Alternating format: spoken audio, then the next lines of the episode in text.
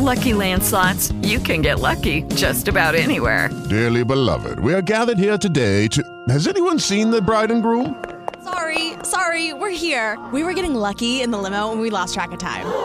No, Lucky Land Casino, with cash prizes that add up quicker than a guest registry. In that case, I pronounce you lucky. Play for free at LuckyLandSlots.com. Daily bonuses are waiting. No purchase necessary. Void where prohibited by law. 18 plus. Terms and conditions apply. See website for details. Good evening. Tonight I want to speak to you. Don't you listen to your radio? No, I'd like to talk to you tonight. I could listen to you talk all night. Welcome to the night. Mr. Bradley. Bradley Jason L.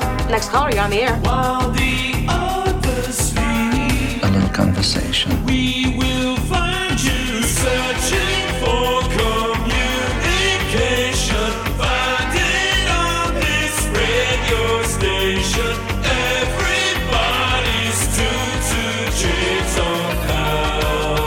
Talking WBZ. You are Jay Talking Live, midnight 25. Our very first guest upon my return here is the author of many books, some of which include East Boston and Hyde Park, History of Milton and Then and Now, History of Roslindale, Somerville, South Boston. Oh, I could go on. Tonight we're going to talk Dorchester. It's Anthony Mitchell Samarco. How you doing, brother? I'm well. How are you? I am very well. Happy to be back. I'm very glad that you're the first guest. Welcome back from your vacation. So tonight we concentrate on Dorchester. How far do you want to go back, Anthony? Do we go back to the Old Colony Railroad? Do we go back to when it became Dorchester? Was there a Lord Dorchester, I'm guessing? No, there wasn't, actually. But it was a Dorchester, England, which was a small town in Dorset. It's southwest of London, maybe an hour and 20 minutes by train. I've taken it quite often, but I've also driven many times. But Dorchester, Massachusetts, was settled by Puritans, who were Englishmen seeking religious freedom. The Puritan aspect was that they were members of the Church of England, and they wanted to purify the church from within. And the concept was, during the period of the early 17th century, they were somewhat dissenters, and the King of England in some ways looked at them as problems. They began to emigrate to Massachusetts Bay Colony beginning in 1630, and not only was Dorchester settled by Puritans, but so too wasn't Shawmut, that later became known as Boston. So the entire area in and around what is today metropolitan Boston was settled in 1630 by Puritans. Of course, Native Americans had been here for millennia, but in that instance, it developed in a way that was very similar to an English colony. And don't forget that there were 13 colonies, all under the auspices of British rule, right through to the Revolution. So between 1630 and the early 19th century, Dorchester, which was an independent town, and surprisingly in the 17th century went from what is today South Boston all the way to 144 feet of the Rhode Island border, would incorporate towns that today are independent, such as South Boston, Squantum, Milton, Foxborough, Rentham, Canton, Sharon, Stoughton.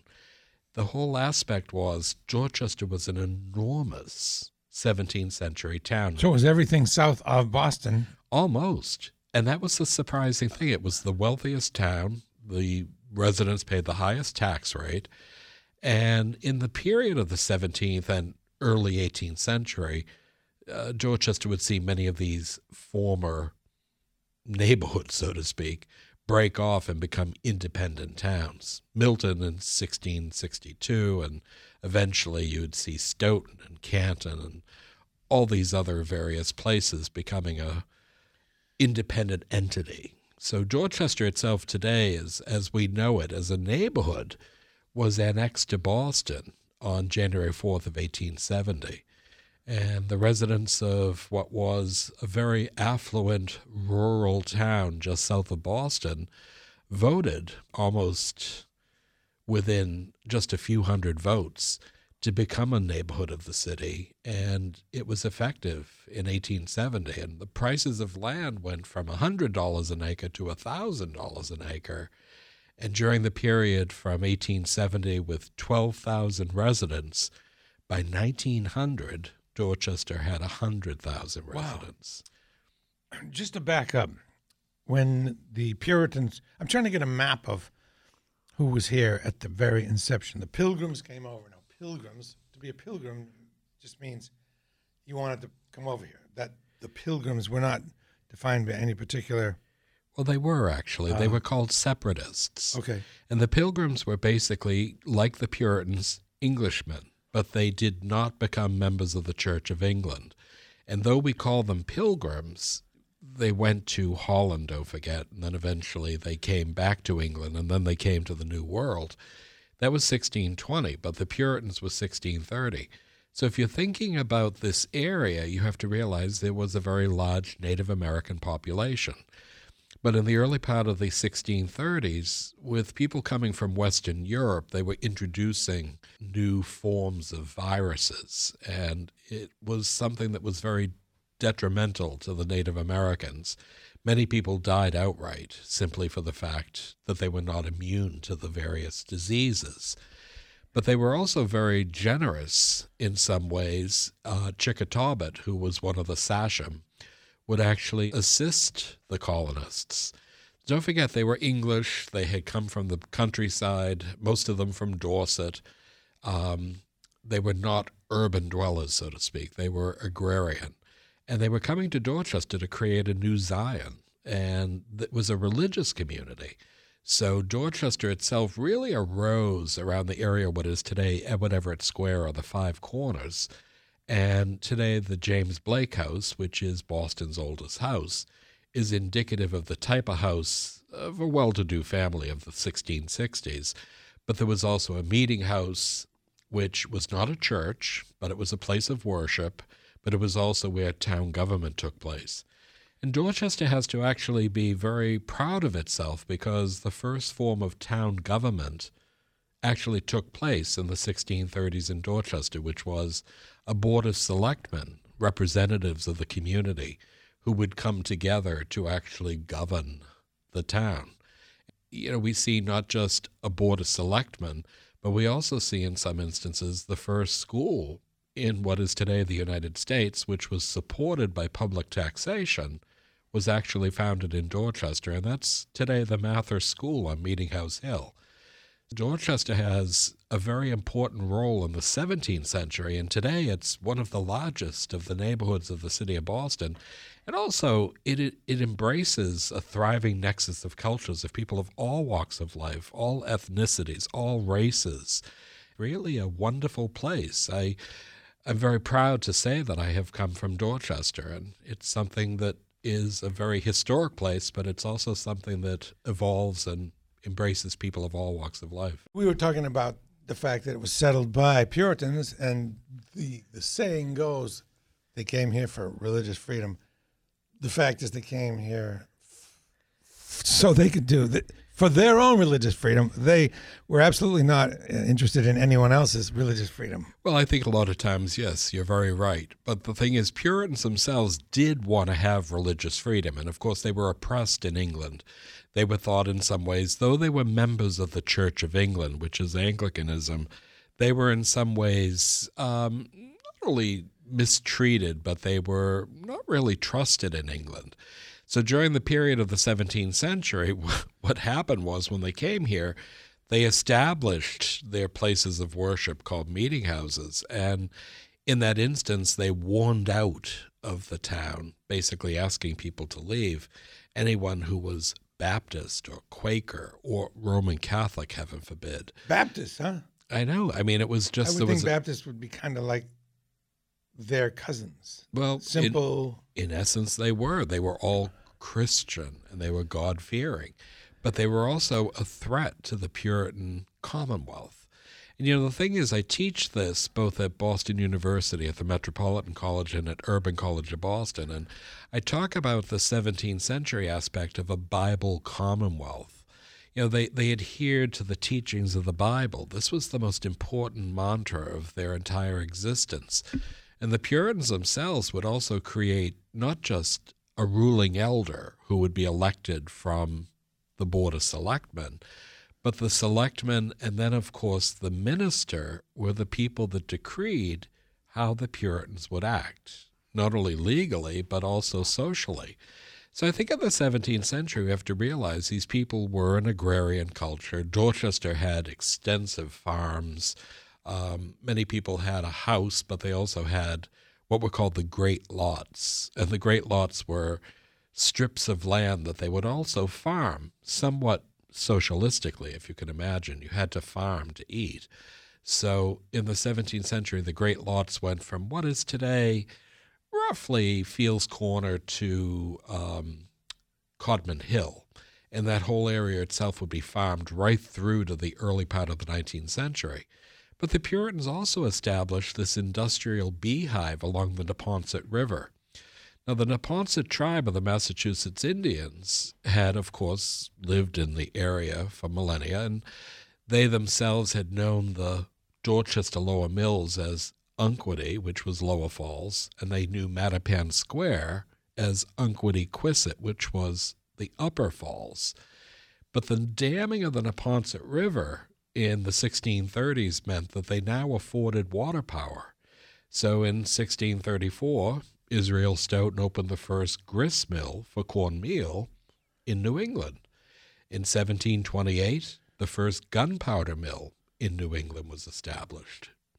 In 1728, we also saw the establishment of the first paper mills at what is today Unquity-Quisset or Mattapan. And in 1765, the first chocolate mills, which was to become the Baker Chocolate Company in 1765. So, you know, the Puritans weren't just seeking religious freedom, but they were also very astute and very capable businessmen. And by damming the river, what they did was they afforded themselves the ability with water power to actually power the new mills. So Dorchester had both an agrarian and an industrial component, and it was very wealthy. So Dorchester was a theocracy. In many instances, yes. Because it was ruled by the religion. The laws were the religious laws. It was a Bible commonwealth. And I think one of the things is, many years ago, there was a professor of mine, Jonathan Chu. I hope he's listening. Jonathan Chu was a man who taught history, but he also taught it in the 17th century with the aspect of both the Puritans as well as the Pilgrims, the Puritans and the Separatists, and what their theocracy was really all about. And in some ways, it worked. It may not have been all-embracing, because many times people of different religions, even though they themselves were of English extraction, were not welcomed. And we have to realize that Dorchester evolved from, like Boston, from a group of people coming from England to the New World. And what they did was to create a new Zion. And by the 19th century, many of their descendants would eventually parlay it into something that became one of the most affluent, not only farming communities, but also estates just adjacent to the city of Boston. And, of course, what better place for the city to annex? And by 1868, when they annexed the city of Roxbury, Boston was becoming a place that needed land expansion. So between 1868 and then 1870 with Dorchester, it eventually would embrace, during that period, West Roxbury, that included Jamaica Plain as well as Roslindale, the city of Charlestown, and, of course, the town of Alston and Brighton. By the late 19th century, Dorchester had become a streetcar suburb, something that had evolved into a largely populated area that now was no longer just the descendants of the Puritans, but now embraced people of all walks of life. One more thing, just to understand the context. Were the Mathers, were they Puritans? They were. Okay, and the persecutors of the witches, were they Puritans? They were. Okay, all right. And the funny thing is, Richard Mather was the progenitor of what I call the Mather Divines. Richard Mather was the teacher or the minister of the Dorchester Meeting House. Judy was boring. Hello. Then Judy discovered ChumbaCasino.com. It's my little escape. Now Judy's the life of the party. Oh, baby, mama's bringing home the bacon. Whoa, take it easy, Judy. The Chumba life is for everybody. So go to ChumbaCasino.com and play over 100 casino-style games. Join today and play for free for your chance to redeem some serious prizes. Ch-ch-chumba. ChumbaCasino.com. No purchase necessary. Void where prohibited by law. 18 plus terms and conditions apply. See website for details. What if you could have a career where the opportunities are as vast as our nation, where it's not about mission statements, but a shared mission? At U.S. Customs and Border Protection, we go beyond to protect more than borders. From ship to shore, air to ground, cities to local communities, CBP agents and officers are keeping people safe. Join U.S. Customs and Border Protection and go beyond for something far greater than yourself. Learn more at cbp.gov/careers. He came from England. He was a Puritan, very well educated, but he also started in some ways what would basically be four generations of Puritan ministers. His son would eventually be Increase Mather, who later became president of Harvard College. His grandson was the Reverend Cotton Mather, who actually was probably one of the most prolific authors of the 18th century, having written over 500 books. And his great-grandson was Mather Byles, who actually was the minister in Boston. Each one of them, and when you think of four generations, from 1636 roughly to the Revolution, represented the Puritan ideology. It rather seemed like they don't get enough credit for forging what New England became. Well, they were instrumental in forging how New England evolved. Many people perceive them as somewhat provincial. They were somewhat narrow-minded. You brought up the fact of the Salem witchcraft trials. In this day and age, could it happen? Of course it could happen. But in some ways, to put 21 people to death, it was primarily a man by the name of William Stoughton, who was the royal governor, who headed up that Trividium, and Hawthorne, and of course also Sewall. These three men judged their fellow Puritans. And of course, some were perceived to be witches. Giles Gorey, I guess a warlock, he was pressed to death. Oh. But in that instance, they were people who had succumbed to the temptations of Satan. Many people also look at that as a learning point, but that was also the beginning of the break. By the latter part of the 17th century, the Dominion of New England would be created, and then eventually in 1789 with the Glorious Revolution of William and Mary, who became king and queen after her father was deposed, would actually see changes. Excellent. Where do we jump now? Do we jump to the Old Colony Railroad? Or a lot happened between... Yeah. The 1600s and the railroad. You know, in 1830, when Dorchester was celebrating its 200th anniversary of its founding, I do this basic amount of research, and I call 40 years to annexation. So between 1830 and 1870, when Dorchester became part of the city of Boston, the area saw tremendous changes, and one of them is what you just mentioned, the Old Colony Railroad. Well, the Old Colony, which actually connected Neyland Street in downtown Boston and then, of course, the South Shore towns, revolutionized how people traveled in the 19th century. Nathan Carruth, who was a wealthy businessman and president of the Old Colony, was somebody who bought a tract of land on Ashmont in Dorchester, and there he built his magnificent house, no longer standing. But he himself was somebody who created what were commuter depots. And today, when we think of the Old Colony Railroad, it wasn't just the Old Colony, but it was also the Dorchester and Milton branch of the Old Colony Railroad. So between what is today roughly Savin Hill, there would be a branch that actually curved off and went to Fields Corner, Shawmut, Ashmont, and then eventually to Lower Mills, Central Avenue in Milton, and then Mattapan Station. What it did was to provide ease of transportation and accessibility to downtown Boston. It wasn't just to provide transportation, but it also provided the ability for people to live in the suburbs and to commute to Boston for either business and or pleasure. And during the period between the late 1840s and the 1870s, Dorchester's population, as well as Milton, of course, because of the railroad, would eventually see it doubling because of, again, people living outside the community. Boston itself was burgeoning. It was seeing in that period the beginning of the South End infilling, and then eventually by the early 1860s, the infilling of the Back Bay. They did provide additional land for the expansion of the population, but it was also the fact that the surrounding communities, including Dorchester, would see tremendous growth. So in the 19th century, the railroad was instrumental. And today what we think of as the Red Line, which connects Boston and, of course, Ashmont, and then there's the surface trolley from Ashmont to Mattapan, is that Dorchester and Milton branch of the Old Colony Railroad. Nathan Carruth was extremely wealthy. He sold stock. This was actually a stockholding corporation. People could invest in it, but then again, many of the people moving from Boston to Dorchester also became taxpayers, and they voted.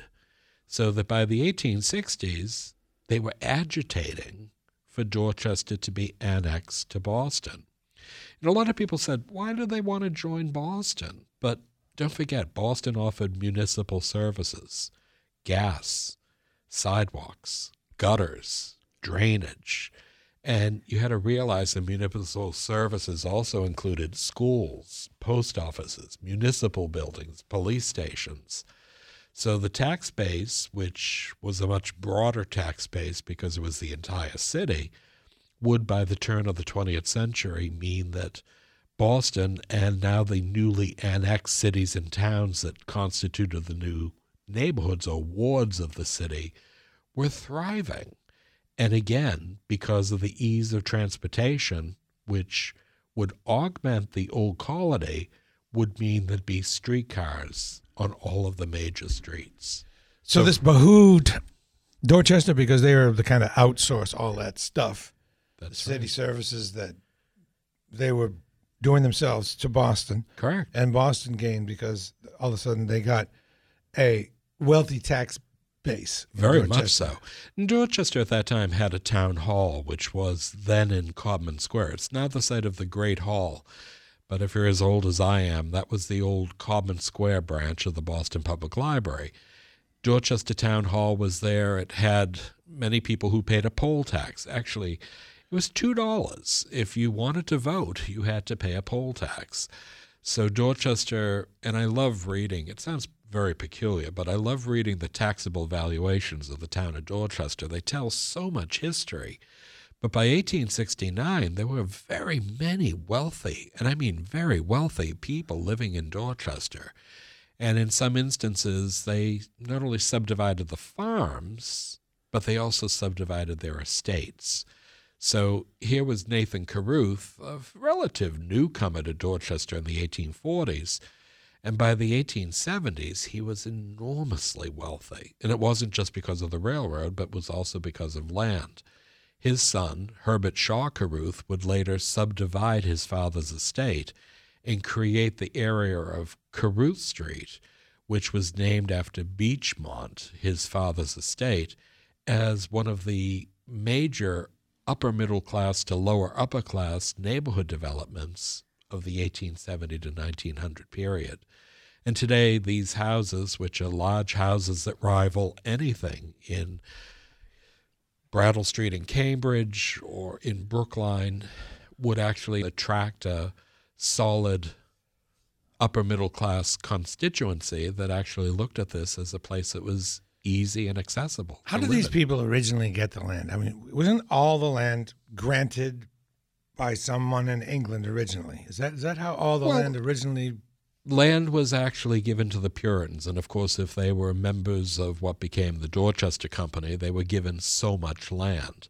And during the 17th century, either one held it or sold it, and eventually the breaking down of farms would eventually see the land being sold to different people. By the 19th century, Dorchester was being subdivided left and right. You had to realize that some people might have an estate of 30, 40, 50 acres of land, which was a tremendous amount. But by subdividing it, that land was more valuable than actually keeping it as an estate or a farm. So some power that be from England granted or gave big chunk of land to the Puritans? Well, not only were they part of Massachusetts Bay Colony, but they had the land itself, and that was what was done. The unfortunate circumstance was the Native Americans suffered because, of course, the land actually was usurped in 1630.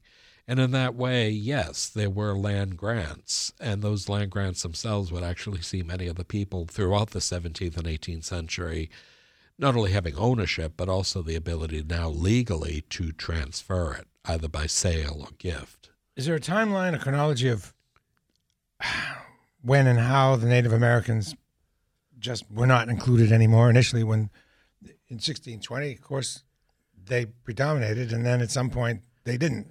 Well, did that happen gradually? Were they still around in 1850?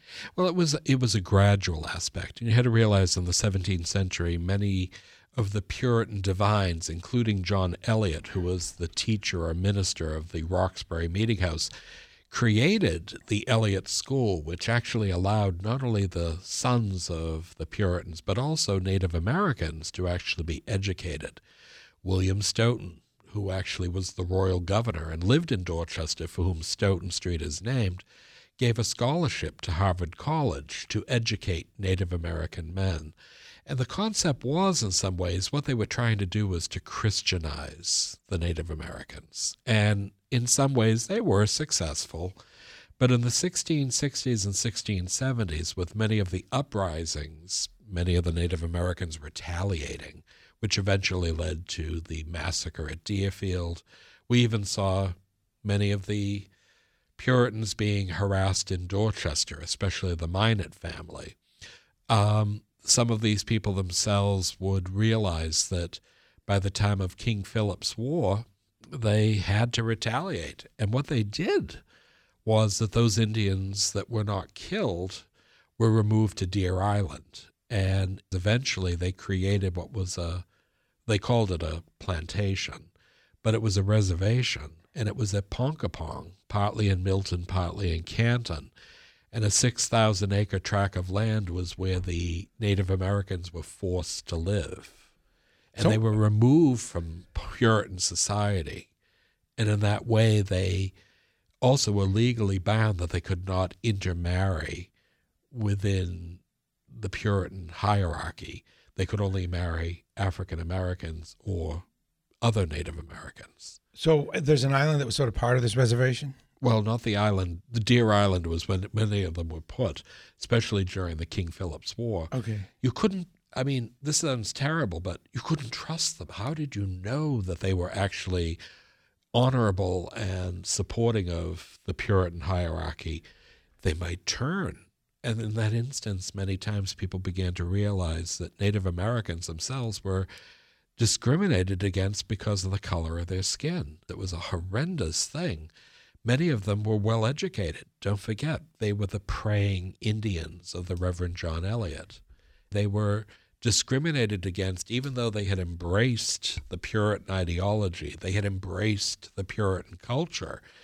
And what happened was they were basically usurped and removed from society, and in that way, many of them would actually be placed onto Ponkapoag Reservation. We talked about the railroad out to Dorchester. How about surface roads? Well, the funny thing is, every lecture I do, I try to touch upon things that sometimes we forget about. And today we might hear about Morrissey Boulevard.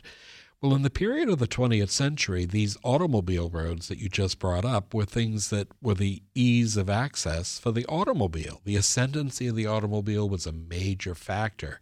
After the railroad and then the streetcars, the automobile was something that revolutionized how we traveled.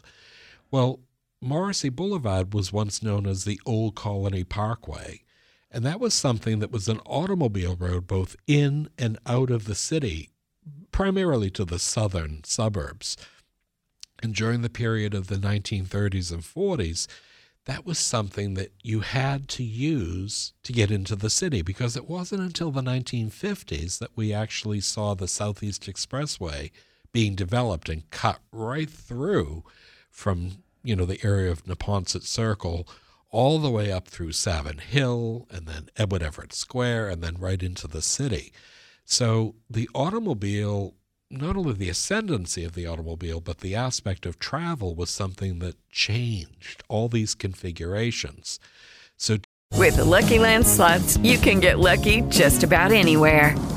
This is your captain speaking. We've got clear runway and the weather's fine, but we're just going to circle up here a while and get lucky. No, nothing like that. It's just these cash prizes add up quick. So I suggest you sit back, keep your tray table upright, and start getting lucky. Play for free at LuckyLandSlots.com. Are you feeling lucky? No purchase necessary. Void where prohibited by law. 18 plus terms and conditions apply. See website for details. If you're a woman over 40 dealing with hot flashes, insomnia, brain fog, moodiness, or weight gain, you don't have to accept it as just another part of aging. The experts at Midi Health know all these symptoms can be connected to the hormonal changes of menopause, and Midi can help with safe, effective, FDA-approved solutions covered by insurance. 91% of Midi patients get relief from symptoms within just 2 months. Book your virtual visit today at joinmidi.com. Today, if one knows the side streets, especially in Dorchester, you begin to realize you can get from one place to another very quickly if the Southeast Expressway or Morrissey Boulevard is actually jammed up. But you're right, transportation did change how we traveled. The word the phrase Old Colony pops up again and again. Old Colony Railroad, Old Colony Highway, Old Colony housing. Right. Why Old Colony? Well, it's an old colony. I mean, you know, when you think that when Massachusetts Bay Colony was actually established in 1630, you had to realize there were two in what is today Massachusetts. There was Massachusetts Bay Colony and Plymouth Bay Colony, and they were two separate colonies.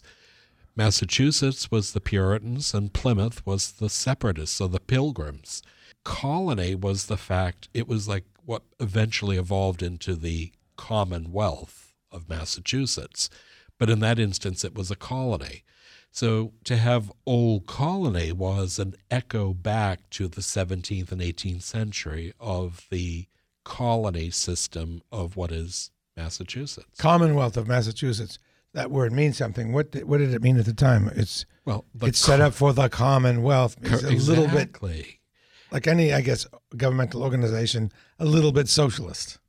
If you really think about Puritanism in the 17th century, it did have a socialistic component.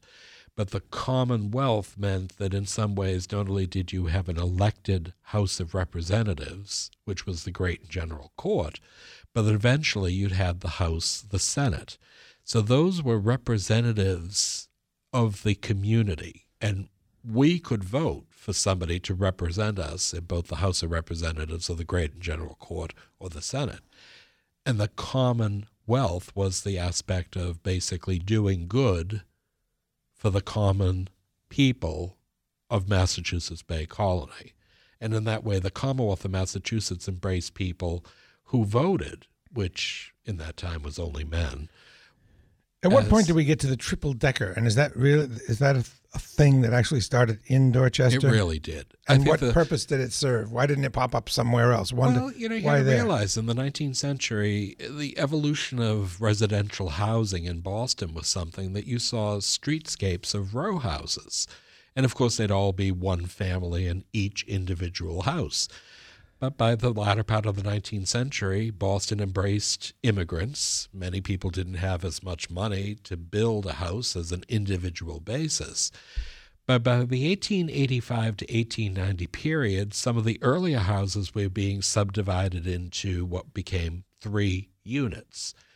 By 1900, the three-decker, which is basically Dorchester's contribution to American architecture, it's a major feature, would actually see freestanding wood frame buildings that had 3 individual units that had front porches, back porches, a bathroom in each unit, a kitchen, and the ability for many families, whether it was immigrant families or families of the Puritans, to live and use some of the rental income to pay the mortgage. It was the step up. And so the three-decker is... You buy it and live in one and rent the other two out. Exactly. That was the American dream, home ownership. And in the 19th century, I mean, it went the gamut. One-family houses, two-family houses, three-deckers. There were apartment buildings. Dorchester's aspect of architecture embraced all sorts of different things. And the three-decker, you know, everyone says, oh, it's only poor people that live in a three-decker, but it's not true. Three-deckers came in three gradations. They were luxury, elegant three-deckers. They were medium-priced, and they were very low-cost. Some of the most elaborate three-deckers were sometimes 6 or 7 rooms.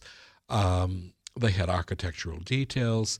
They had sunblinds. We call them shutters, but they had sunblinds. Many had awnings on the front porches. They were very elegant.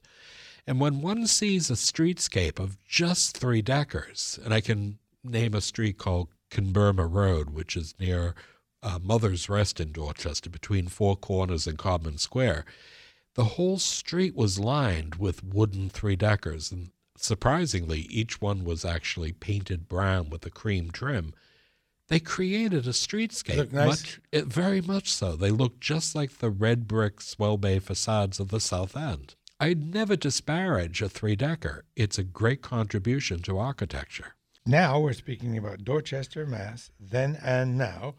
And I've given the green light for folks to call. And we first have Scott in Quincy. Hello, Scott. Yes, sir. It's always a good show when Anthony is on. Thank you. I always enjoy it. Okay, good. Great. Thanks. So my Dorchester question is, as you ride on the expressway or the Red Line and you look over into the Neponset River at a low, low tide, you see multiple shipwrecks and the remains of docks and piers. Do you know anything about the history of those shipwrecks, what ships they might have been and what was going on there, you know, when that wasn't just a mud flat full of shipwrecks? Well, in the 17th century, there was a penny ferry, and a man by the name of Bray would actually have that penny ferry that brought people from Dorchester to Quincy across the Neponset River.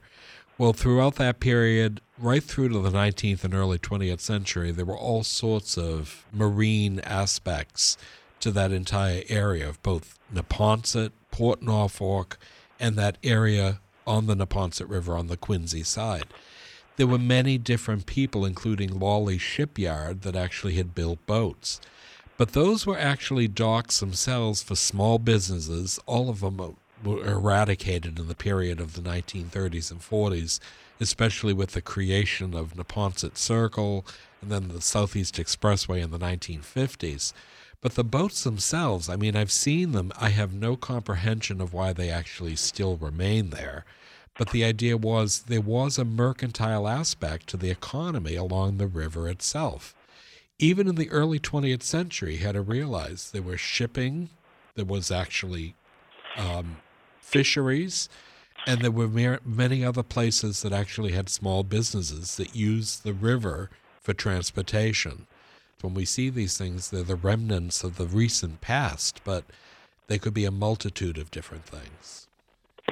Absolutely. All they are is outlines in the mud now where the ballast rocks and you see a few timbers and things. And over by that new park, you know, where the docks remain, you can see the remains of what might have once been old paddle-wheeled steamers sitting there in the mud. It would be interesting to know what the final resting place. Well, the Neponset River was used in a lot of ways with barges bringing supplies from Boston to spots all along that river. There was also the lumber company, Barney and Carey, that was once located there, Keystone Camera. All the way down the river itself, it wasn't just Milton, but eventually, as you saw, there were industries all along the river. So today, when we see it in the John Paul II Park, which is a wonderful open space and everything of that sort, was created partly from the old Neponset Drive-In, but previous to that time, there was a skating rink and a roller skating rink, and there were all sorts of different stores in and around there. So it's changed. So we have to realize the demographics, not just residential, but also commercial, change over the century. Thanks, Scott. Hey, thank you. And we go next to Donna in Boston. Donna, hello. What I remember my mother saying, who passed a couple of years ago in 92, she was always talking about how as a kid she went to Carson Beach all the time. And, of course, she was a young person in the 40s. Parents got married in 1949. That she would go USO dances, and I think she said they were at the Dorchester Yacht Club. Does any of that sound feasible? Yes. Dorchester Yacht Club still exists in essence, and the thing is, basically, there were many dances. USO was a major feature, and a lot of times they were held at different places, not always the same place, because what they were doing was trying to get young ladies, especially, to volunteer to help. During the period of the war, the city of Boston had what were called buddies clubs, and the USO was part of that. And it was important to serve coffee and tea and provide a place for newspapers and magazines, but they also sponsored dances, not only at the Dorchester Yacht Club, but they had them at the municipal buildings, Upham's Corner, Codman Square. There were various things. So she probably went to one of these dances at the yacht club. There were many different types of things that USO was sponsoring that included people to volunteer for the war effort. It wasn't just the soldiers and the women who were serving as wives, but it was also the civilians who were helping the war effort by their, and it sounds peculiar, dances. But it was fun, probably. Now, when did people start going to the beach? You know, well, in what century did people go to the beach? Well, I'm sure people went to the beach, but not for bathing, until the period of the late 19th century. And when Marine Park, which is today City Point in South Boston, was developed in the 1890s, that was really the first instance of basically public bathers at a beach. Now, there was a place called the Head House, which is now the area of the Sugar Bowl. And the building itself had a pier that projected 200 feet into the water. And under that pier were bathing cabanas. People could convert themselves from civilian clothing into their bathing suits and then bathe on the beach. Carson Beach itself only dated to the latter part of the 1930s. It was a WPA project. And by creating a public bathing booth, not only do they have, and you know, Carson Beach has that little building, which is now a pavilion that serves food, but that was a bathing and bathhouse, so you could not only take showers and change there, but the beach itself developed in that latter part of the period because of the WPA. You're very popular. Let's go next to Sean in Boston. Hello, Sean. Fascinating show. Thanks. Sean works over at the South Postal Annex. My question is about the area of, they call it Glover's Corners, I guess. Five Corners, where Freeport, yes, Hancock, and Dorchester. Right. Now, I understand, like, way, you know, I don't know what century, but it was like a port where there were, like, you know, tattoo parlors and houses of ill repute, so to say. Did you know what the real name of Glover's Corners was? No. It was called Sodom and Gomorrah. Oh, so it was like Scully Square South. And so the funny thing is, what I'm saying is right. It is. In the 19th century, you know, and today when we think of this area, it's very innocuous. There are gas stations on every corner. Right. Auto body shops. Exactly. And shops. The building at the base of Dorchester Avenue and East Street is the Farrington store. That does survive. It's an 1840 building. Right, but I know. On the backside of what is today Dorchester Avenue and Freeport Street were the docks. So not only were the docks important because they would bring in coal, but there were also ships docking there. So there were sailors, and you're right, there were tattoo parlors, there were pubs, there were taverns, there were all sorts of things, and it was kind of the red light district of Dorchester. Well, in the 19th century, they colloquially called it Sodom and Gomorrah because you can imagine what went on there. But they were real people. I mean, they enjoyed themselves. That was their life. Well, to clean up the area in the 1860s, after Alexander Glover, who kept the corner store at that Farrington building at East and Dorchester Avenue, they renamed it Glover's Corner. Now, you had to realize Dorchester had Upham's Corner, Glover's Corner, Fields Corner. Each of these were named after the man who kept the general store, so to speak. Adams Corner, right. Yeah, so in Adams Corner was Charlie Adams. But the idea was, you know, and I actually knew him when I was growing up. His wife was absolutely, Mabel was delicious. She was a wonderful person. But the surprising thing was, you know, we lose sense of these aspects. We know of Scully Square and we know of the combat zone. But Dorchester had its own. It was Sodom and Gomorrah or Glover's Corner. This book on Dorchester then and now is one of 4 books that I've written on. Lucky Land Casino, asking people, what's the weirdest place you've gotten lucky? Lucky? In line at the deli, I guess? Aha, in my dentist's office. More than once, actually. Do I have to say? Yes, you do. In the car, before my kids' PTA meeting. Really? Yes. Excuse me, what's the weirdest place you've gotten lucky? I never win and tell. Well, there you have it. You can get lucky anywhere, playing at LuckyLandSlots.com. Play for free right now. Are you feeling lucky? No purchase necessary. Void where prohibited by law. 18 plus. Terms and conditions apply. See website for details. Dorchester, I'm a very proud member, and I call myself one of the members of the pre-annexation. My mother's family was there before the annexation. So I think in a lot of ways I try to make it something that will appeal not just to us, but to our children and grandchildren, because these stories should never be lost.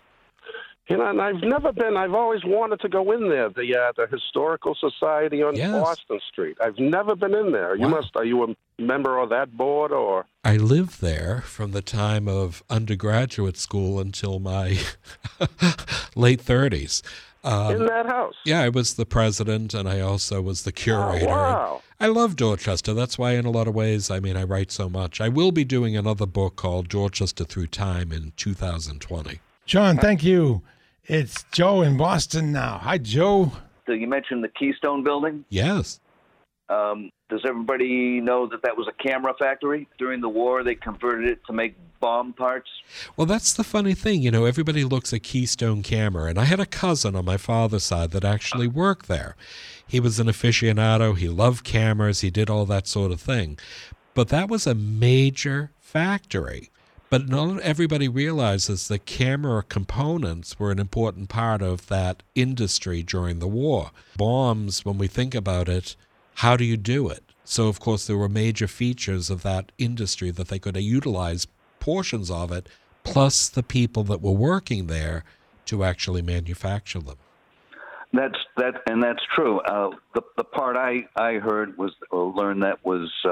Basically, they were employed because they had the skills and the very tiny tools needed to screw tiny little things together. But isn't that fascinating, though? And it was a big secret, too, back then. It was. But I think one of the things is, you know, Keystone was an instrumental part. It was still in existence when I was a child. Barney and Carey Lumber was just adjacent to it. You know, you looked at the river and you began to realize even in the 1960s and 1970s, it was still a thriving area along the river. But what I liked, and I see this every time I come up from Austerville into the city because I keep a place both in Boston and Austerville, nice. I look at the Keystone building and I say to myself, rather than demolish it, they repurposed it and now the seniors in our community live at the Keystone building, and they're part of our history. And the building is so impressive. And it's substantial. I don't think they could tear it down. No, but I look over and I see windows. You know, I'm coming up at 6 a.m, and I see windows with lights on, and I say, it's alive. Right. It's part of our. It's like the Baker Chocolate Complex. You're driving past it when your partner there is going home. It's true. Bradley's here the middle of the night, but you're right. And I think sometimes, you know, you look at these places, they have a story to tell. And we are the people, just like you just said, there are so many stories to tell about the different things that we know we have to share it. And that's what history and local history should be all about. Thanks, Joe. Thanks for keeping this alive. Shout out to Bieber if you're listening. Good night, guys. Thank you for calling in. Back to Sodom and Gomorrah. Yeah. So 1830s was whaling time, correct? Well, whaling, did that affect that area? Well, it wasn't whaling so much in Dorchester, but you had to realize Dorchester also had a shipbuilding concern. Okay, because there was sailors. On Commercial Point, you know where the gas tank is? Yeah. So the gas tank, there were two gas tanks when I was a child. And we would go by on the train, and the gas tanks would rise and decrease by the level of gas that was located in the tank. But there was a shipbuilding concern, so that area was thriving. So what did you have? You had people building ships. You had people weaving sails out of sailcloth. You had rope makers. You had sailors. You had chandlers. You had all the different accoutrements that supported that industry. So I don't know about you, and I know you and I both enjoy a drink sometimes. These people probably enjoyed a drink too. Maybe they liked a tattoo. Maybe they went to these places. And Sodom and Gomorrah, you know, it may sound salacious. It might sound like, wow, the red light district. But hey, this was life. Not everybody is polite sitting at home reading the book you gave me, which is Lincoln's White House, which I do want to read this weekend. But do you think they had the martinis with 3 olives? Oh, that's my drink. I certainly hope so. Well, let's check in with Frank in Boston. Boston, hi Frank. Hello. Good evening. Good morning. Hello. I just want to find from an economic standpoint, like the developers in these neighborhoods put up these buildings. So cost effectively, just how, and they were able to make them affordable for the immigrants. Just how did they do it? Well, did they self-finance the houses? Did the people have to go to the banks? Because it seems like they were able to put these houses up as these three-deckers, and they could get a buyer, a middle-class buyer, right away. Well, today. Well, one of the things is not everybody built them just for one family. They were built on speculative purposes. So you might build three-deckers, and you might wish that somebody would buy one. If they didn't sell, you could still rent them. And the concept was some of these people would invest, purchase the property, develop it as single-family, two-family, three-family, or an apartment building, and in that instance, maybe attract somebody that would then buy it. And in that instance, not only have you made a profit by developing it, but you've also added to the tax basis. If it doesn't sell, and that was a feasible alternative because there were various economic panics, you could still rent it because there was always somebody to rent a very nice apartment. And, you know, a three-decker to this day, I mean, I remember one time there were people that I knew as a child that lived in an apartment, this couple that had 8 children, and they lived in a 5-room apartment of a 3-decker. I don't know how it actually did it, but the whole concept was not everybody was wealthy, not everybody had the money, but it was also the alternative. Either you rented or you bought. So speculative housing was something that really transformed the city, not just Dorchester. And how was it they were able to build them so efficiently? I mean, they were plopping down houses with just 5 feet distance between each other. How were they able to do it? Well, they weren't always architect design, but a builder could actually do something very cost effectively by using the same design for the same building. Right. Dig the foundation, build the building. There was no difference. Lining up the bathrooms. Exactly. And many contractors today do the same type of a thing. They build I call it a cookie cutter design that basically they know exactly what they're doing, whether it's the bathroom or the kitchen or the other rooms. So it can be a very cost-effective way to provide needed housing. And I think Mayor Walsh has looked in some ways with the city that he realizes that we need more housing. and we need cost-effective housing that isn't necessarily something that actually talks about one economic group, but talks about people that are most in need. And I think sometimes home ownership is something that's not just the American dream, but it adds to our economic and tax bases. Thanks, Frank. Yeah, if you own your home, you're going to keep it up. Right. Yeah, I mean, it's pride of ownership, pride of place. So a lot of those triple-deckers, while they have maybe become a bit ramshackle on the outside, inside they have real wooden doors and real like wainscoting sometimes. And real wood floors. Yeah. And I think a lot of times, I mean, I see this constantly of subdividing a three-decker into various condos. How do we repurpose a building? Well, either we own the three-decker and we rent it out, and a lot of times you had to realize it was the American dream. Somebody might own the building and then their daughter lived on the second floor and the son lived on the third floor with their families. Today, a condominium, 5 rooms, young couple, single person, even a family. But you own it and you're going to maintain it. It is your investment. Yeah. Piece of property. The choice the community makes is to zone, and you can zone to try to encourage home ownership, right. And it makes it a better community. But it does, and it makes it available to a broader base of people. And in that instance, it might be less expensive to own a condominium in a building rather than the entire building. And your tax basis, too, would be a third, but it still, again, makes you part of that evolution of the economy of the city. How about telling us a little bit about some of the big names, like Savin of Savin Hill? Well, Savin of Savin Hill was not a name, but it was the savin tree. These were columnar red juniper trees that were named for the hill. And Joseph Tuttle,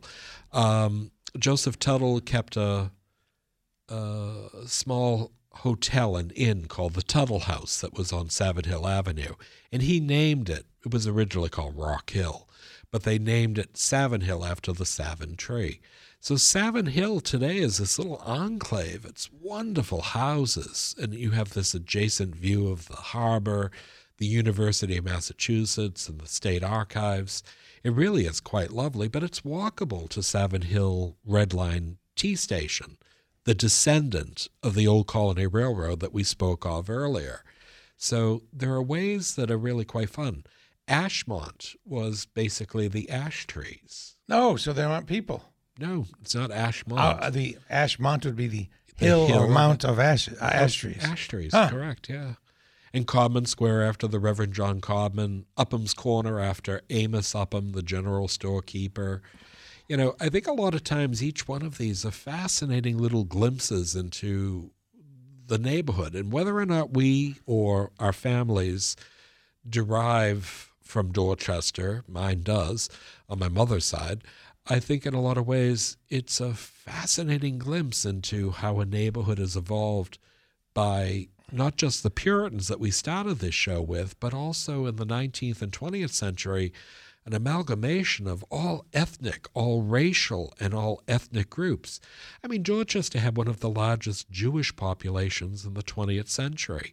Dorchester today has a thriving community of African Americans, Latinos,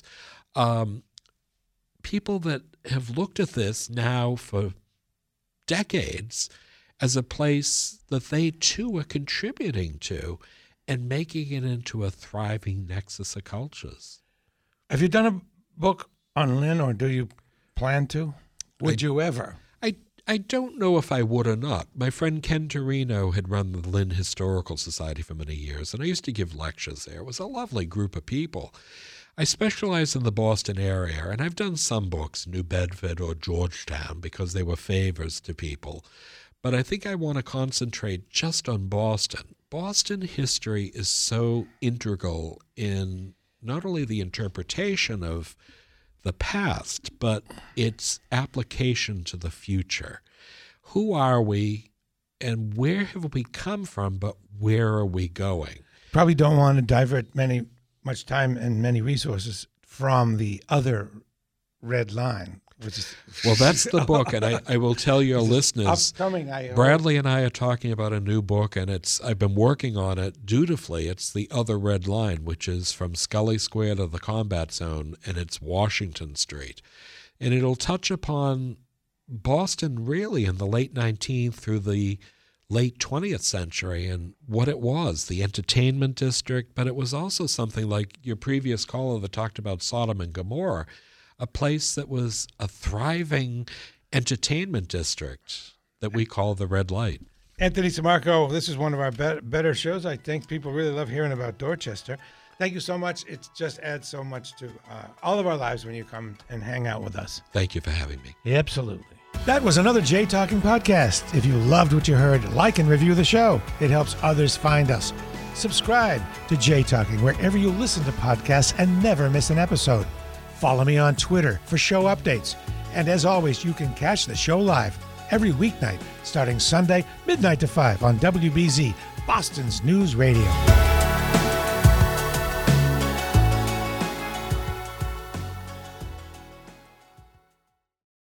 Lucky Land Slots, you can get lucky just about anywhere. Dearly beloved, we are gathered here today to... Has anyone seen the bride and groom? Sorry, we're here. We were getting lucky in the limo and we lost track of time. No, Lucky Land Casino, with cash prizes that add up quicker than a guest registry. In that case, I pronounce you lucky. Play for free at LuckyLandSlots.com. Daily bonuses are waiting. No purchase necessary. Void where prohibited by law. 18+. Terms and conditions apply. See website for details.